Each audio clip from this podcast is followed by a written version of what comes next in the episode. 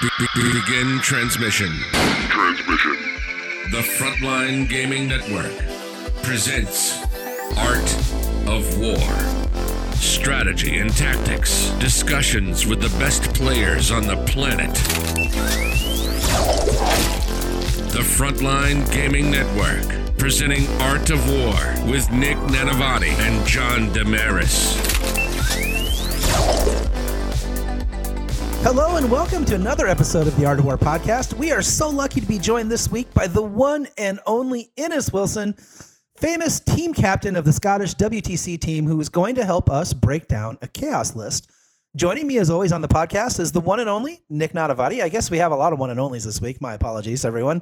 Uh, who doesn't really need an introduction, but I'm going to give you one anyway because I love to embarrass the guy. He's one of the best players in the history of 40K, having won everything pretty much.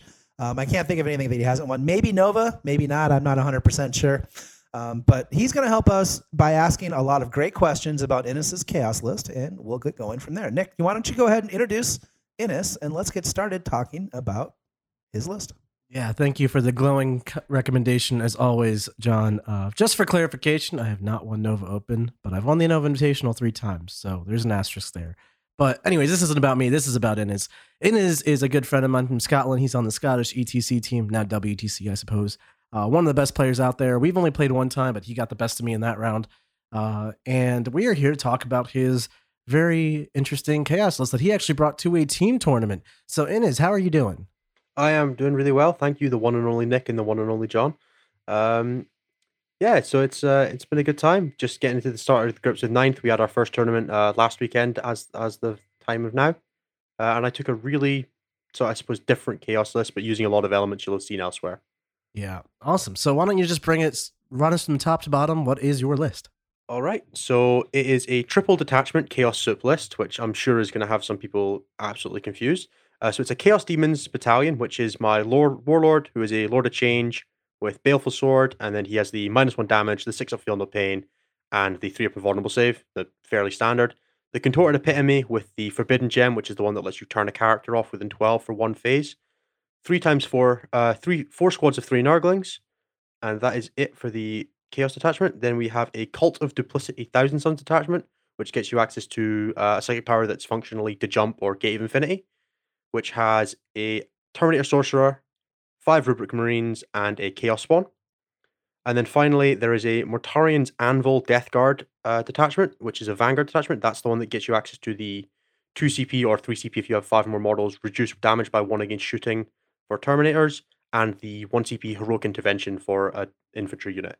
And that detachment has a Malignant Plaguecaster, 10 Blight Lords with two flails, two Foul Blight Spawn, a Noxious Blightbringer with the 5 of Invulnerable Save Bubble Relic, a Tallyman, and two fives 5s of Spawn with 5 up Feel No Pain.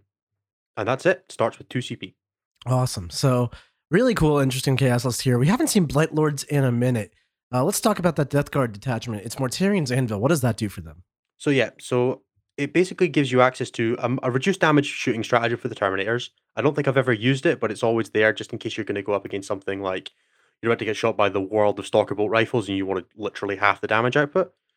And then it also gets you access to what I think was one of the keys of the list was the 1 CP Relaptic Assault stratagem, which lets a Mortarion's Anvil infantry unit heroically intervene as if it was a character. It's just a standard three each heroic intervention, but on 10 Blight Lords, that's a terrifying amount of space you can block off. Yeah, that's actually I think that heroic interventions right now in ninth edition are one of the most underrated and most powerful rules there are. One of the reasons I think like Blood Angels are a fantastic army is because they have a six inch heroic intervention strat. So being able to give that to Blight Lord Terminators of all things is phenomenal. Park them on an objective, your opponent's going to want to bring some OBSEC, like five scouts or whatever, just just tagging the objective to steal it away from you. And you're like, actually, I'm going to kill those scouts now and gain some free movement. Very cool. I'm surprised you don't use that eh, minus one damage strat more often, though. It's Um, because it's really expensive. So it's 3 CP if you have six or more models. Oh yeah, Uh, so it's like it has to be. It's like a once per game. Then this is what you're doing, kind of. That That is 100% of my CP most turns. right. I, I was and- going to say he only starts with two CP, Nick. So, yeah, I it's true too. Let's talk about that. You are a chaos army with actual no CP. How? Are, I mean, I, I do something similar with my death guard. I start with three. So how are you finding that? It's it's surprisingly like not that big a deal because demons don't really have stratagems that you care about. You may you don't need ever need to warp surge the Lord of Change. Um, you might use like the minus one to hit on the on the contorted epitome it's targeted. Not a big deal. The Thousand Sons, you're maybe looking at a CP reroll, or if you really need to keep the rubrics alive, we'll use the plus one invulnerable save stratagem. And then it's literally just okay. I've got a couple of CP every turn for the Blight Lords. Uh, I can Cloud of Flies them when they drop in, just to make sure they're not getting shot at, and I'll maybe CP reroll a charge. But there's nothing you can really spend CP on other than like niche damage output things because all my defenses are just built into the list. As long as I'm using ruins effectively with the Blight Lords, or I'm using Cloud of Flies, which is a much easier way to just put a ruin in front of them functionally, you're just not having to spend CP. Frequently, I'll hit turn three or four, maybe having used one or two stratagems. And if I get lucky with the Tallyman regeneration, I might still be on 4 CP going into turn four. Gotcha. Uh, uh, we're, we're gonna pause the podcast like right here for Seamus, because I just want to make sure we're playing this rule right. You said you would drop in and use Cloud of Flies in the same turn. Yep, because it's at any point in the movement phase. So in exactly the same way that you could. It is. I, I didn't realize you could Cloud of Flies after you deep struck. I thought they FAQ'd that to uh, not work. Is that not how it works? Nope, that FAQ had a uh, mysterious accident at the start of 9th edition. So, in the same way that you can do things like deploy scramblers that you arrive when you arrive at the end of the movement phase now, all effects that you can do at the end of movement phase or during the movement phase can be used on units arriving during the reinforcement step because it's not the end of the movement phase anymore. Yeah, Uh, that's so very it opened very up a clever. lot of options. A lot of stuff. So it's interesting because there are powerful strats you would want to use with your Terminators, like making all of their bolters into plague weapons and basically That them is- rending. That would be cheating, however, because that stratagem is Plague Marine only. Never mind. Shows me what I know on my rules. Never mind then. Um, I guess back to your list. How often do you deep strike your Terminators? Do you find? I'm I would say it's about half the games. So if I'm playing against something that's got a lot of backline shooting threats where I'm just going to be kind of walking up the board the Blight Lords are never going to get there. So they'll often just start in deep strike in those games and try and drop in a central ruin. Whereas if I'm playing against a melee army where I know they're going to be coming to me, I will often just start them on the board because I want their presence, I want their threat to be able to say they're the only real shooting in my list. So having the excuse me, 32 bolter shots just available to me in early turns is a lot more valuable in those games. So it tends to it tends to vary depending on are there central objectives? Can I deploy onto objectives reasonably? Do I need to be warp timing other things, or can I afford to spend it on them every turn? So there's a lot of factors that go into it for me. Just saying, okay, I'm going to deep strike them if you've got a lot of shooting that I can't hide from, and I need to be warp timing the spawn, or I need to be warp timing characters around just to keep bubbles. Uh, it's not really like one one one size fits all. You've got to very much judge it based on what the game looks like. But often they're mostly just there to provide a threat range. So I want to drop them sort of in the middle of a cluster of three objectives and say, this area around here is mine. You can't be here. Whether they actually ever hit combat or not doesn't really matter to me. Yeah, that makes a lot of sense. I'm. It's interesting because I, I'm so afraid of deep striking like a ten man Blight Lord unit or something because my opponent can aggressively screen me out at all. There's just you know they're gonna end up in like the middle of nowhere on turn three, and it's just very sad.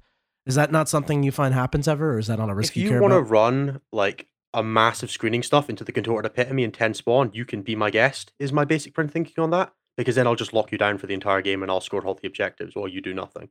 Yeah, that that's very fair. Like they're never killing their way through that. So is that really why you have the epitome in there just to help your spawn out? So the epitome is in there for a few reasons. One, she pairs really well with the Lord of Change because he doesn't die. I, I'm not sure. I think it's in his rules that it just says when at yeah, one a wound special. you can't die. rule. Cannot die. Uh, he didn't die in five games, although my friend did play a very similar list and he lost his in all five games, and I was very happy about that. Um, just because he actually can die doesn't actually have that special rule. Some people may not be as familiar with Yeah, chaos. So he Can we walk through how tough he is? Yeah, so he is a 16 wound model, which means he does benefit from obscuring terrain. He has a 3 up invulnerable save as a result of his base being a f- uh, 5 up invulnerable save, which gets improved to a 4 up with the relic, and then plus 1 for the Tzeentch ability Ephemeral Form, which gives him effectively a Storm Shield. He also gets one free reroll on that, although if he rolls a 1 on it, he does immediately die. So I don't think I've ever used it out of sheer fear. You could use it on the very last wound. Yeah, but then, gets like- close. Yeah. Yeah, it, it's never come up because I've never had him. The only time I've lost him was when I lo- lost him by like significant overkill, uh, where it wouldn't have mattered. So you, it's very much a in case of emergencies, press panic button, and then he reduces one damage by one due to his warlord trait in corporeal form, and then he is an exalted lord of change using the stratagem from Engine War. where he chooses Aura of Mutability as his ability, which is a six up feel no pain. So every time he takes damage like from attacks specifically, so he wouldn't get it against things like explosions or mortal wounds, you can uh, roll a dice on a six, you ignore it, and also heal a wound. Yeah, he's uh he's like unkillable basically. There's so no then, if I if I add all that up, that's a three up, um, Three up three up invul plus a six up feel no pain that also heals you every time you do it, and you reduce all damage that comes in by one. And your toughness seven with 16 wounds, yeah. Yeah, that's that's Yeah, pretty hard. he just kill. doesn't go anywhere. He's Maybe Raven Guard 275 points, so he's not exactly cheap, and he doesn't do anything really. Uh, the way I've just described casts a couple smites a turn, yeah, right? the way I've described him is he doesn't do anything, but he sure does do it for five turns. that's a that's a great way of describing it. Because Do you typically use him to take like psychic ritual or something like that? it's that's very much like 50-50. What I like to do with him is actually stand him in front of the contorted epitome while she does psychic ritual, just because then he can still do his mortal wound output, whereas she's a bit more range limited and doesn't have the bonuses to cast. And it's like But no one's gonna go charge her because there's ten spawn. There's a lot of change and a Bloodlords foul right blight spawn stood behind them, so I'm gonna fight you first. Yeah. Um. So yeah, some about half of games I'll take psychic ritual. If they don't have a psyker, it's obviously much more likely. And if there's a central objective, I, I get even more likely to take it just because I can park the Lord of Change and some spawn on it, and that makes it much happier for me. If I'm gonna have to be using him to harass a flank or go into my opponent's deployment zone just to lock things down, I tend to avoid it and go for more stable secondaries.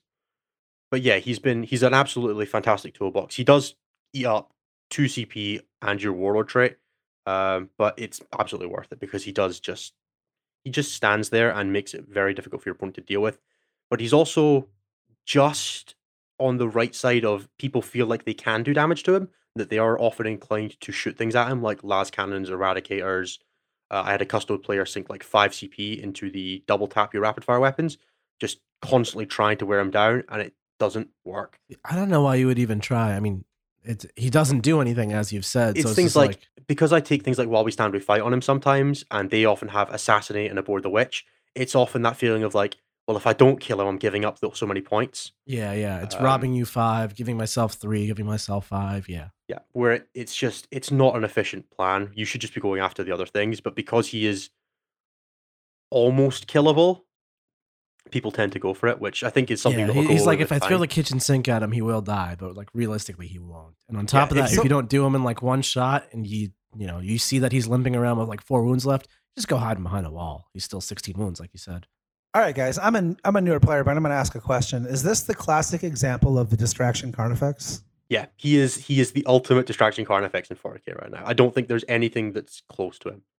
Can you guys yeah. explain that concept for maybe a newer player who's just new to ninth So- edition? Or The uh, Nick, do you want to handle this one because this is a, a terminology Yeah, sure. thing. So distraction Carnifex. I don't know where this terminology came from. Carnifexes aren't so distracting anymore. fourth but- edition, but fourth edition. Um, it's it's just timeless, I guess. Basically, the idea is you have something so so tough and not ultimately that integral to your strategy and not so impactful to the game.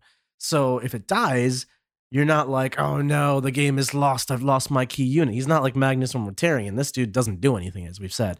He casts a couple smites a turn, but he's so hard to kill that anyone who shoots him is like falling for your distraction. Carnifex in air quotes, the Lord of Change in this case. It's just a distraction for the rest of your army, basically.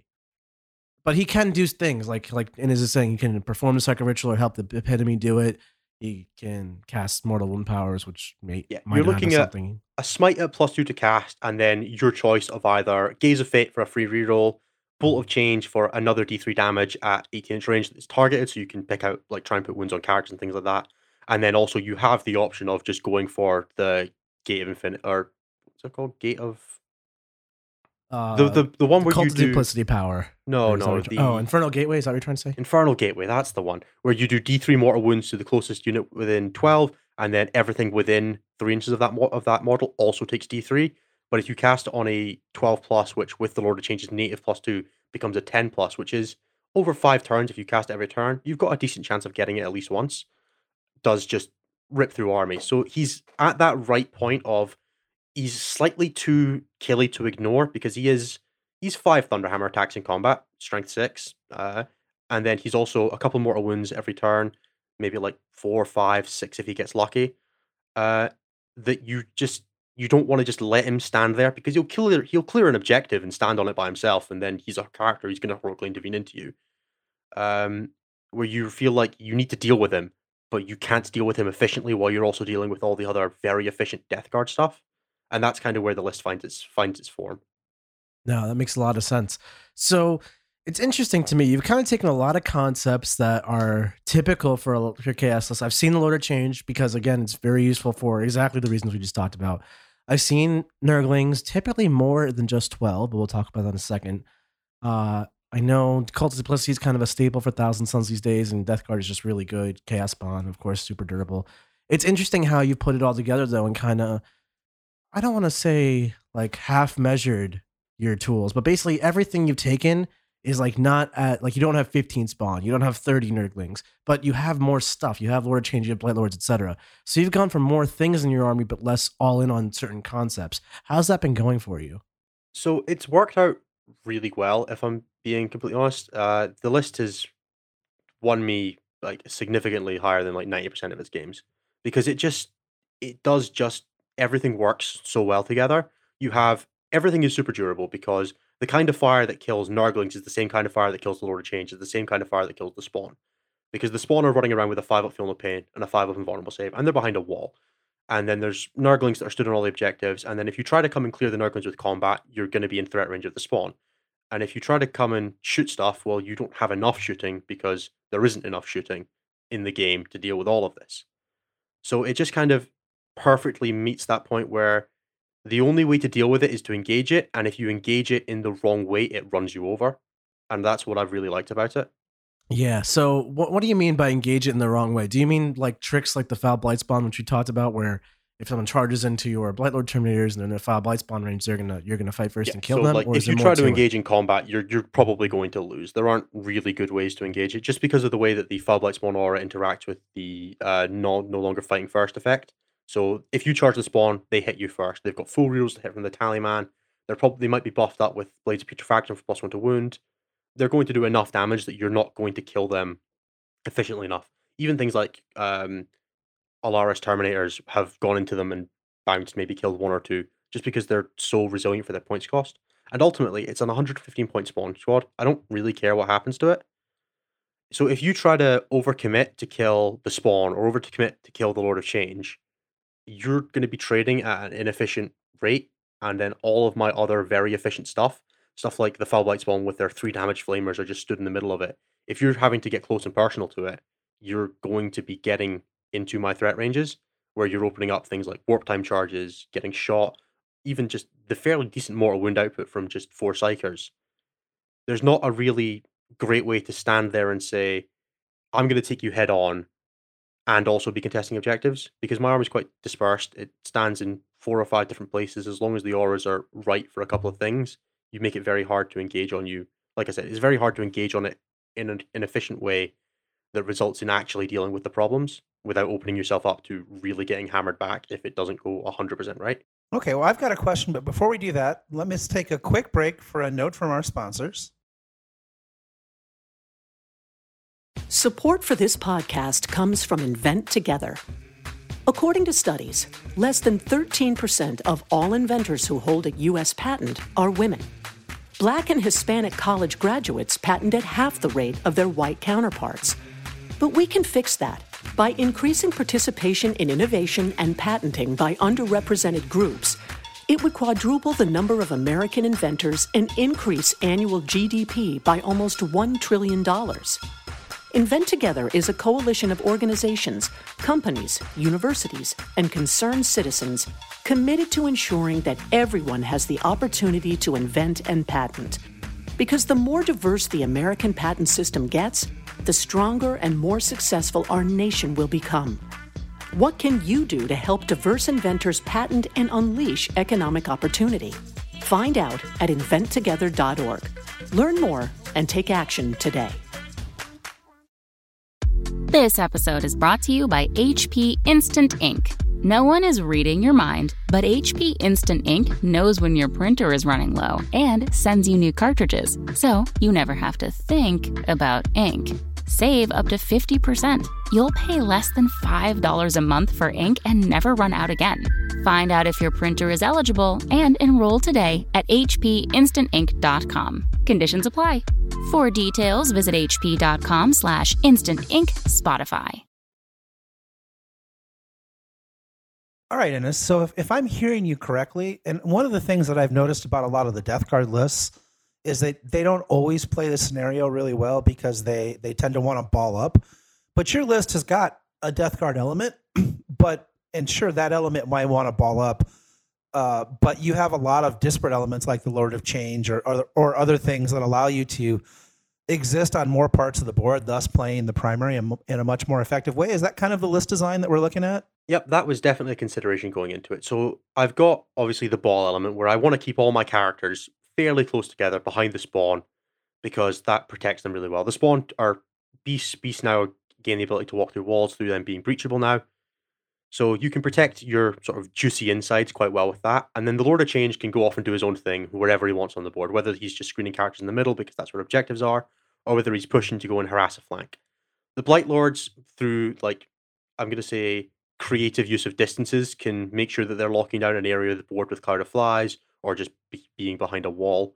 Uh, you can normally leave them off to do their own thing as long as you're not worried about getting charged by something like Repentia or Blood Angels, where you might need to drop them into the Foul Blight Spawn aura. And then obviously Nurglings early game because they advance deploy give you that time to get set up onto the board where you can start on two or three objectives. Your opponent has to then commit to deal with the Nurglings. They then maybe have to spend another turn themselves to get onto them, unless they've gone in with combat when they're just coming closer to you anyway. So you're opening up yourself to get advantages that way.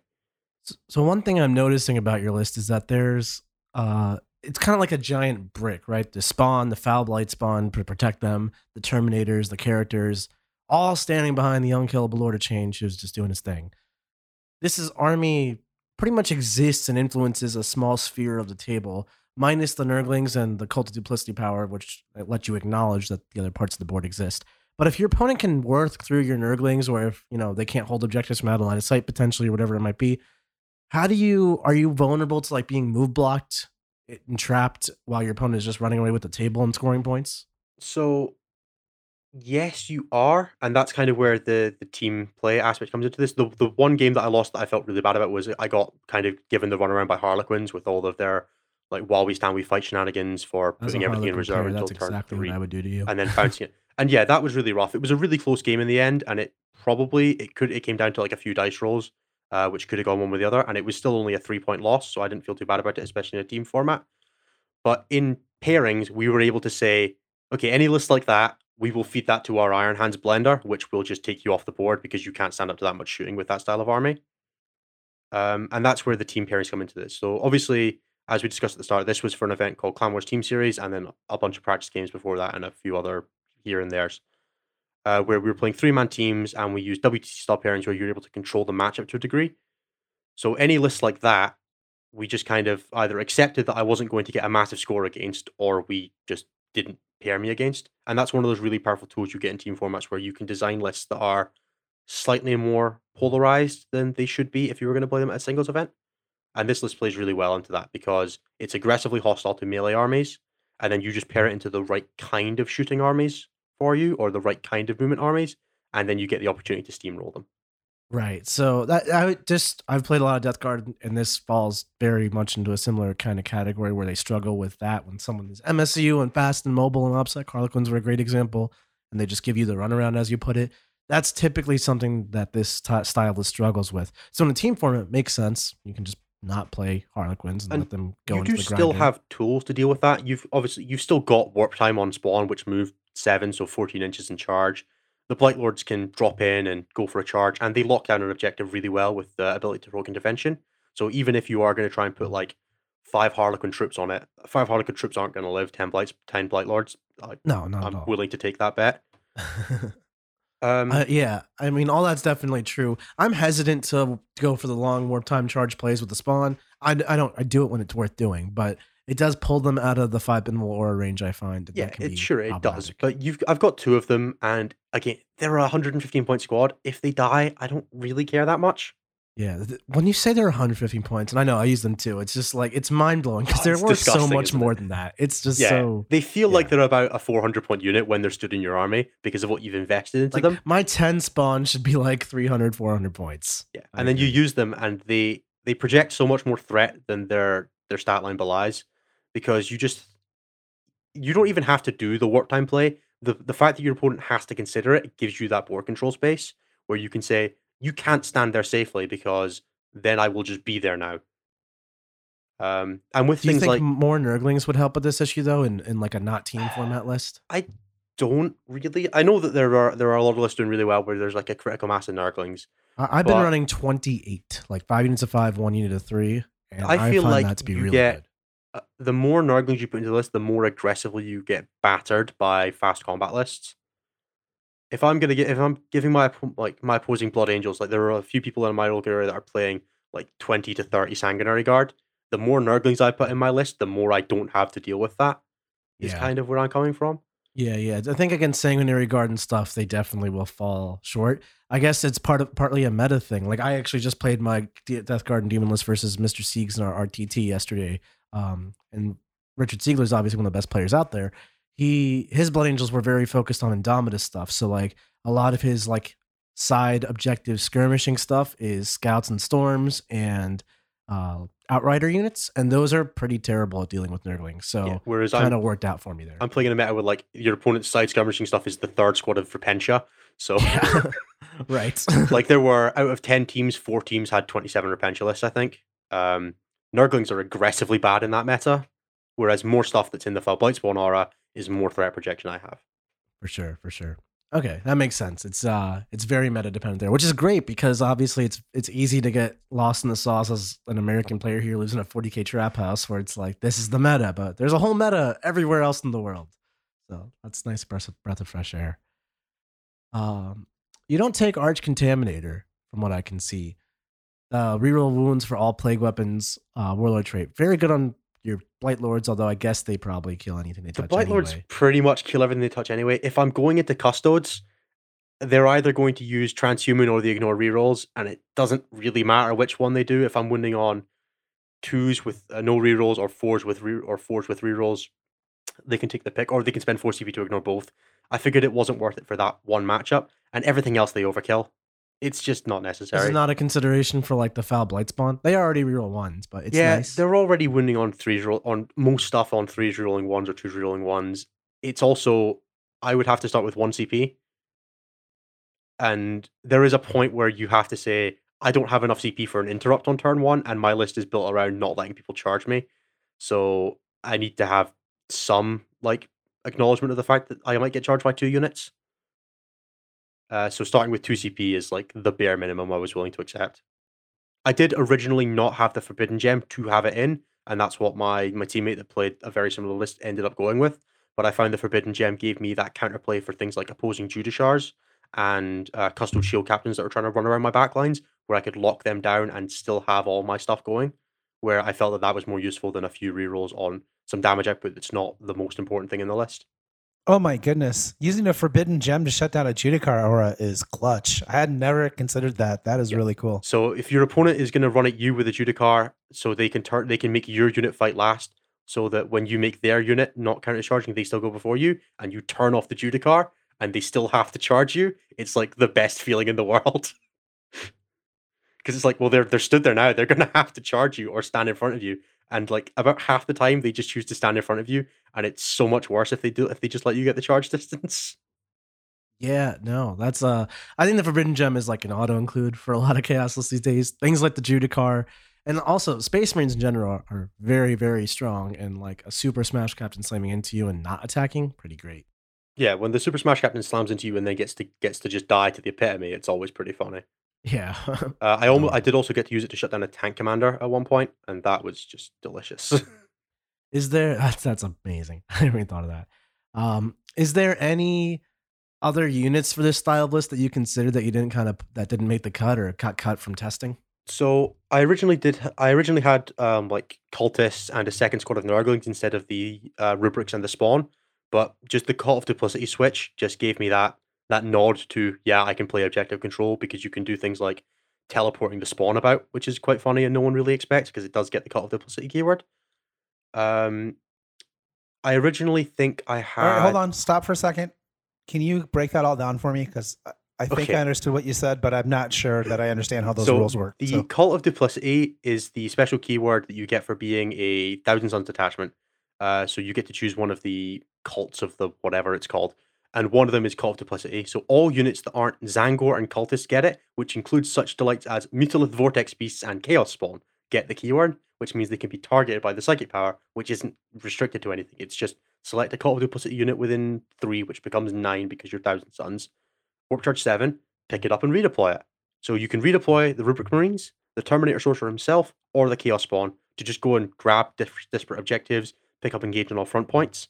It's just a really nice little toolbox to have. If it's your first part of the turn, you're casting on a 6 with a Thousand Sun Sorcerer, and it just gives you that nod to, okay, they've killed my stuff in that quarter, I'll just send some obstacle over there. I'll maybe roll for the 8 inch charge on, or the 9 inch charge onto their scouts and try and hold them down.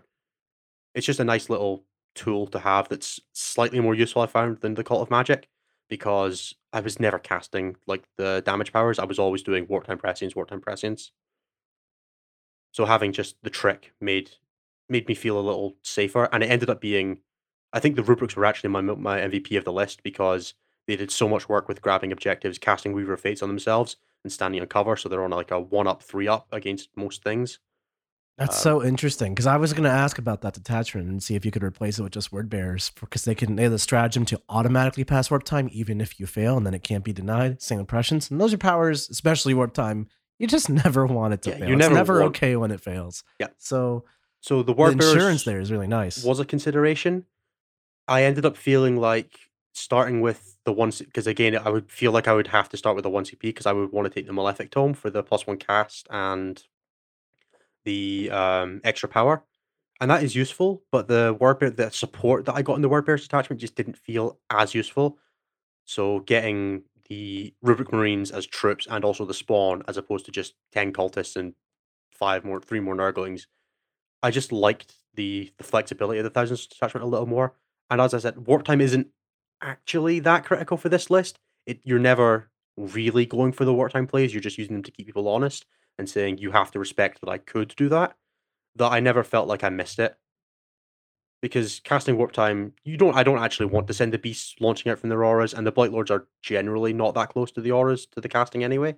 That it be doesn't matter. too much. completely honest with you, I've actually cut warp time from my cat my death guard list, but uh it's Yeah. definitely if you are going to take a warp time detachment, uh, I guess it makes sense that since you're not relying on it so hard, you want to be able to do other things. I'm with you. Yeah, if you're running a list that you're if you're running Mortarion or whatever, and you, you have to get warp time off, I think the word bears make sense.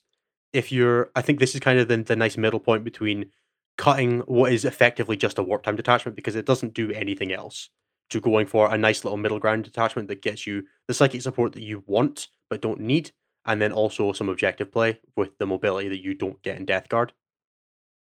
yeah, that pickup and redeploy is actually really powerful, particularly on like plays that you can make on turn five of the game when you know everybody's depleted and they're not standing everywhere. You know, there's a lot of times where that can just score you an extra five points. You know, There's or also whatever. the uh, the nice little factor of you can use uh, cult familiar, I think it is, to change the power on the rubric marines as well. So you can change their smite out for death hex, teleport them over and death hex someone, which is quite fun. That's a that's a classic favorite. I love that one. um, I wish you had a third psychic psyker in that attachment so you could make use of Cabbalistic Focus to get it off. Is that yeah, there was a make? consideration for dropping two blight lords for either another squad of rubrics or the Tzaangor shaman. But you only get just- one flail if you go to eight blight lords. Though, That's right? the problem. Yeah. Yeah, Um, flails are the money in that unit. Yeah, I felt I felt like it would have been okay to do that because they don't actually end up in combat as often as you'd think they were for a big combat brick because people just run away from them, which is why they're great for that like controlling the board style. But I was just worried that if I did go down to one flail, people wouldn't respect their damage output enough, and then they would start charging them, and then you know there's always that chance that they just don't quite kill what they should. Uh, that I didn't want to risk. I guess that makes sense. Are there really are there secondaries you kind of take are a go to for this army, this style? Um, I do have a list of that somewhere, but I'm just gonna I'll just rattle off roughly what I feel like. So while we stand, we fight. It was pretty reliable because you've got the Lord of Change and the Contorted Epitome that normally run around in a buddy system, and if one doesn't die, the other won't. Uh, and then you've got the Terminator Sorcerer, who's normally in the middle of the block of everything. And that's fairly reliable if your opponent's not playing something like Custodes, where they're just going to get into you, like with the Unstoppable Destroyer Smash Captain, who can consolidate wherever he wants, gets into your backfield. That can be unfortunate. Uh, that's generally pretty safe. Grind them down isn't a terrible choice as long as you're conservative with your Nurglings. Uh, but the ones that I really love are Engage in All Fronts, which I think everyone's taking because it's just so easy to get in most missions with Nurglings advanced deploying. And then by the time that you get up to the mid board, if I need to grab a specific quarter, I can teleport the rubric to the spawn into it. Um, mission secondaries like Direct Assault, which is the hold the center of your opponent's deployment zone, and Priority Targets, which is just the easiest secondary in the game. And then you'll have like specific kill ones, like if my opponent's running a lot of vehicles, bring it down is a fairly obvious choice. Assassinate if they're playing something with a lot of characters. Um, raise banners is an option because I do have a little bit more secondary scoring than traditional Nurglings have. So I've got the characters that can do and then also the rubrics Yeah, you it you have more infantry based things. Yeah, Mhm. so that's an option too. But normally it's very variable depending on like what the You mission mentioned looks like. scramblers. Is that a thing? Like, how do you do scramblers I on this list? Don't do scramblers. Oh, you don't. Okay. Just a, as general principle, I don't like scramblers. I understand that it's a very powerful secondary, but it's just I have an aversion to that capping at ten points.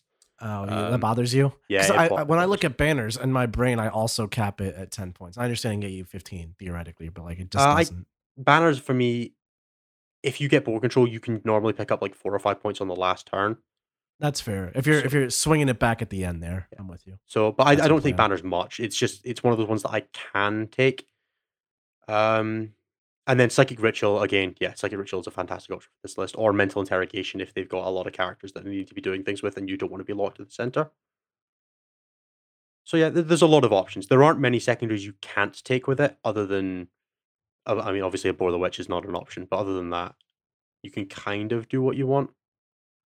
So uh let me pull up your list. I, I closed the tab. How many points is your Terminator unit? Do you know? Stop Four your hundred and forty-four. Okay. Very fours. Um yeah, it's not I have. I use basically plague marines and rhinos for pretty much the same role. Uh, where I have the grenade trick with the Biologus Putrifier to use a strat to have everyone fire grenades, and then everyone. Uh, so, you know, there's there's the trick. You have. CP. I don't. I start with three in this. Yeah, you start with fifty percent more than I do. that's fair. That's fair. Um, that that trick like, costs three I CP. also I so- usually use it once per game, and it's a three CP adventure between vets, grenades, and extra range. And I don't use my CP on anything else. So there are a few reasons that I don't I don't personally like the trick, especially in because this was a no forge event. I couldn't use the termite, which is where I think that that really shines. Um, I just don't love it. I like being able to kill a unit with shooting. Like I then then charge what comes out of it, like That that's your personal problem, man. Killing units with shooting is overrated. I, I know, I know. I, it's just a useful thing to be able to do. You It know, is a very useful. It's a very useful it. thing, but you're Yeah. I, you, I'm looking. I look at it as you're looking at 65 points for the guy. I need 180 points for the squad itself. I guess also to really make it worth it, that's where you want Arch Contaminator, which uh, either is another command point for the Yeah, Warlord so I need to or Arch Contaminator. Uh, I need a the Rhino, which I yeah. probably want to give Feel No Pain just to make sure they actually get there. You're looking at pulling 250 points out of the list, which is already kind of balanced around balanced around what it does. And if I start pulling elements, I'm looking at either losing the Lord of Change or do I just drop the Demon Detachment entirely? You're looking at a very different list the second you start trying to go down the route of running that. Uh, it's not the same core. I have played that list. It, it is very strong, but it wasn't what I was looking for for a team event where I could just say I didn't need to kill stuff with shooting because I'm going to play board control. That that is the entire point of this list is to control space through never actually doing anything. I want to stand places and say you can't stand in these places or else you'll lose. It's all just projecting thread, not actually wanting to have to paw through on that thread. I gotcha. That's cool. Um, one thing I do like about the MSU Noise Marine, or it's not Noise Marine, Plague Marine units, I roll, I run one unit eight for the grenades. We already just went over that. Then two units of five in a Rhino, so I have two Rhinos. That's definitely more points than your Blight Lord, so I want that to be stead. But it's not that much more. It's probably about 500 for those two units. Uh, two units of five would be 120, Yeah, it's Then- 240 for them, and then a unit of eight's about 190. 192. Yep. So that's four. and then two Rhinos. two rhinos. So yeah, you're looking at about just on just shy of 600 points. As high as 600. So it's, it's not quite the same. But what I find is they'll allow me to one be obsec, so I can get out of the Rhino, move, warp time, charge, You trick to get object. obsec, just places. You don't need two object if flails- everything's on the objective is dead. I mean, that's true too. That's true too. no, that, that's uh, being facetious. It's more Um, flails, also. You know, I got six flails in my army. You have two. Yours are better. You have more attacks to them, but um, especially because I can have flails in different places on the table and in different turns. Yeah, no doubt. And I think that that is a diff- it's a very different list once you start going down that route. Um, personally, it's just it doesn't appeal to me. I find Plague Marines slightly underwhelming. Just personally, in my experience, I understand that people are having success with them, but they're not something that they have. I haven't found a way to make to use them that makes them work. Whereas I had found a way to make the Blight Lords work. So maybe that's just a playstyle thing. Where for me, Yeah, and I mean, 40k is in such a healthy place right now where you can we can have these discussions, right? I can like Plague Marines and you can write Blight Lords, and it's For not like one of us is right. I like the ability to have a deep striking brick that could project force away from my, where my main brick is. Yeah, but I see, like I'm not the- about. I, I just like deep striking. Yeah, you have an something on its aversion own somewhere else. It's don't you? how So- I choose to play 40k generally. Yeah, not not something 444 points. It- I, I like the the self sufficient because my because my army is so very resilient in its brick. You can't efficiently kill spawn. You can't efficiently kill the Lord of Change. That when I stay in that brick, I need to have something to go and keep people honest in other areas of the board, and the Blight Lords do that for me without having to go there. So I don't need to worry about my Rhino getting nuked turn one by triple Scorpius disintegrators or anything like that. I just I have the Blight Lords who can drop in, self sufficient. They cloud of flies, and then you can't shoot them. Right? It doesn't matter as long as there's a Lord of Change to slightly closer to where your stuff is, and you can't go that way, or I can make it so that if you go that way, you still end up close to Lord of Change.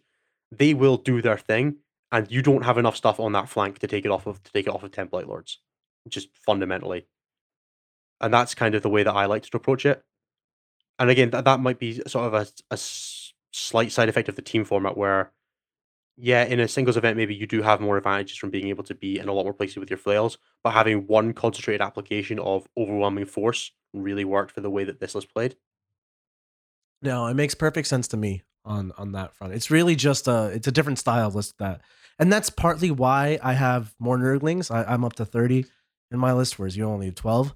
Because I want the plague marines to be the the core, the center, the brick, where the Nurglings do the skirmishing on the sides. Whereas you can deep strike your blight lords, and they can do skirmishing on the sides too as well. Yeah, it does feel weird to have a five to have a 450 point skirmishing unit.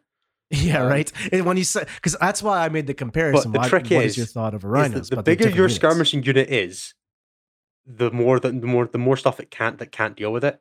There That's was true. That's that's why I think Blade Guard are so good too. They're they're great at skirmishing. like nothing but they don't. really they beat up all the other skirmishers. Yeah. Nothing out skirmishes 450 points of Blight Lords. And then because Spawn true. are so underpointed, it's like I've still got 1800 points in my core, is kind of how I looked at it.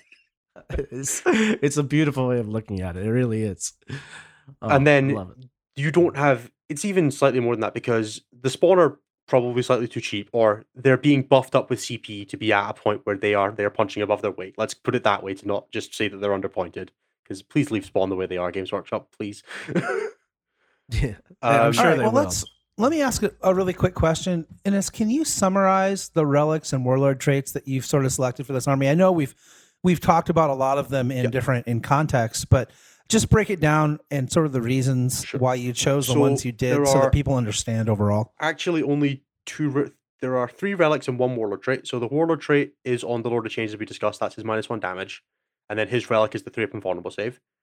The epitome has the forbidden gem, which is the one that lets him or lets her turn off a character within twelve at the start of any enemy phase. If I roll three dice and uh, I believe it's beat their leadership, she casts a psychic power called Phantasmagoria that reduces leadership within twelve by one. So it's normally can you roll an eight on three dice, which I'm willing to bet the game on well, no, I'm not. I'm willing to bet a decent chunk of points on that because if it it's almost always upside. Either you're getting charged by something anyway, or you spent a CP to, oh no, I spent a CP on a command reroll that didn't work, kind of thing, right? It's not it's not a big investment for a very potentially powerful effect that you're. Actually, how do I put this? I'm not willing to bet the game on it, but neither's my opponent, and that almost always works in my favor, because you can't make the bet on will I fail the thirty percent to stop you doing something uh, because it's very much it's like an opposed dice roll where I have plus three to the roll kind of thing. You can't bet the game on it, and that gives me control. And then the last thing I have is the seven inch five invulnerable save for units within for the Noxious Blightbringer's relic, the Demon's Toll, which is new from War of the Spider. So that's what gives the spawn their five invulnerable save. And it also gives all my characters a 5 vulnerable save just to make them a little more resilient to snipers as well, which is quite nice. And that's actually all I have for uh, relics and warlord traits. It's Yeah, you, you just spend many. uh, 10 CP before the game. It's really nonchalant. yeah, it's uh well, two goes on contaminated monstrosity, five goes on detachments, one goes on exalted, and then two on relics, and that's Yeah. my ten. so I know you have the Lord of Change because he's basically unkillable and all that stuff. And he screens for your Terminators and your with Cloud of Flies, uh, your spawn, do their thing. Are you worried about someone just shooting you so hard? I don't want to get too specific in the mattress, but something like AdMech that just shoot.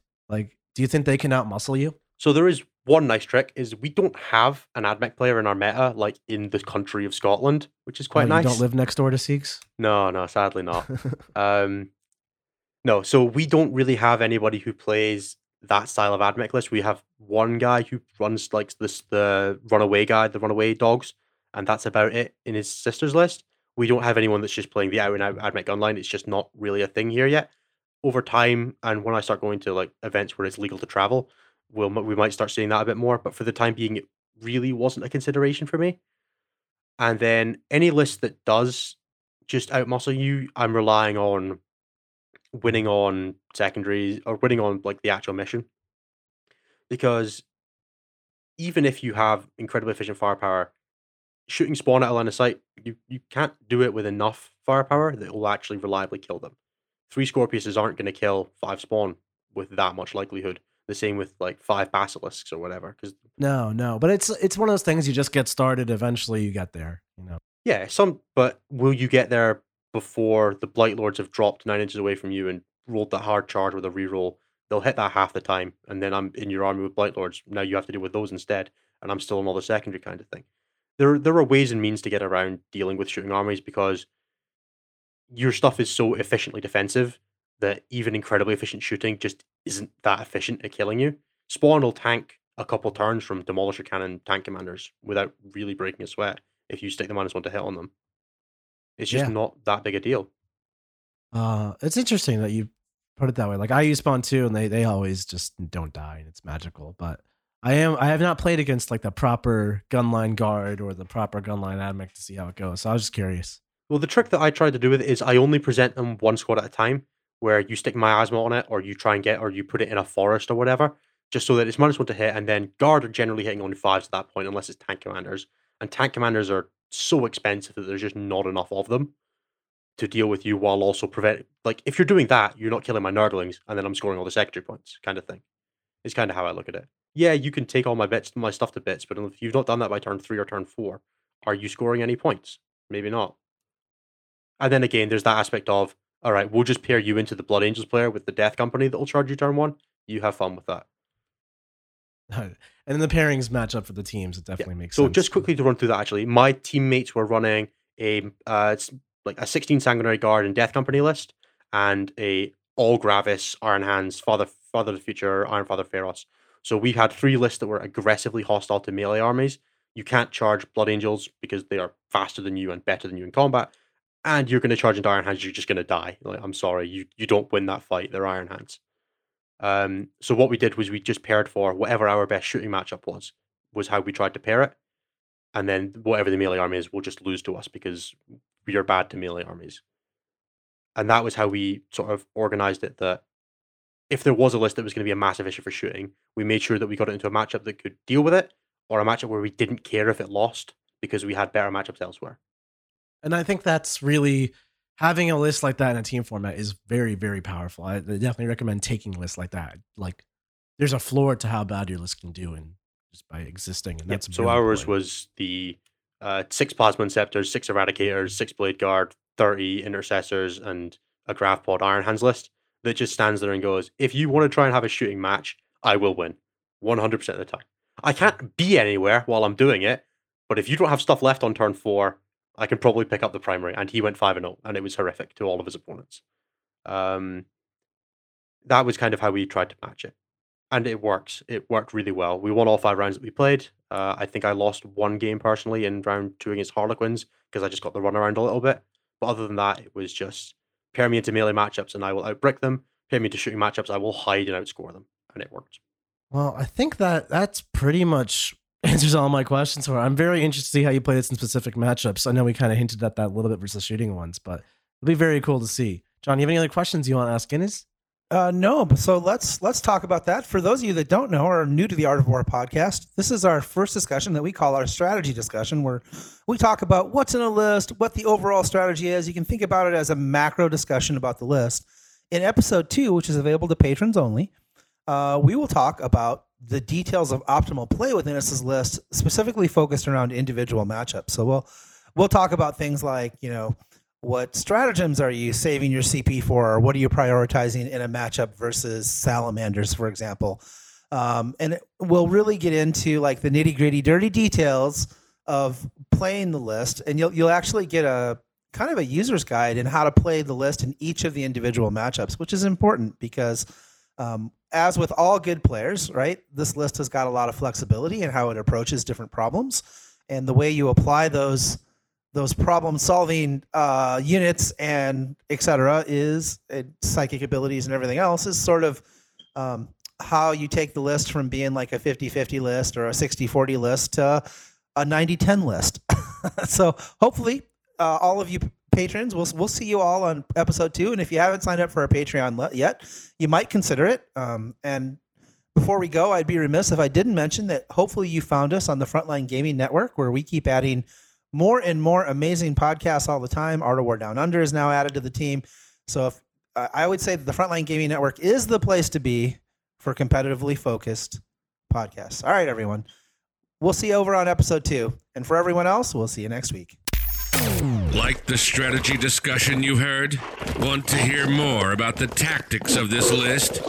Sign up for our Patreon at AOW40k.com, where we go deep into details of optimal play. This has been Art of War, a strategy and tactics podcast for Warhammer 40k. Hosted by Nick Nanavati and John Damaris. Produced by Seamus Ronan. Find us at AOW40k.com. And of course, connect. On Facebook, just look for AOW40k. AOW40k. AOW40k. Till next time.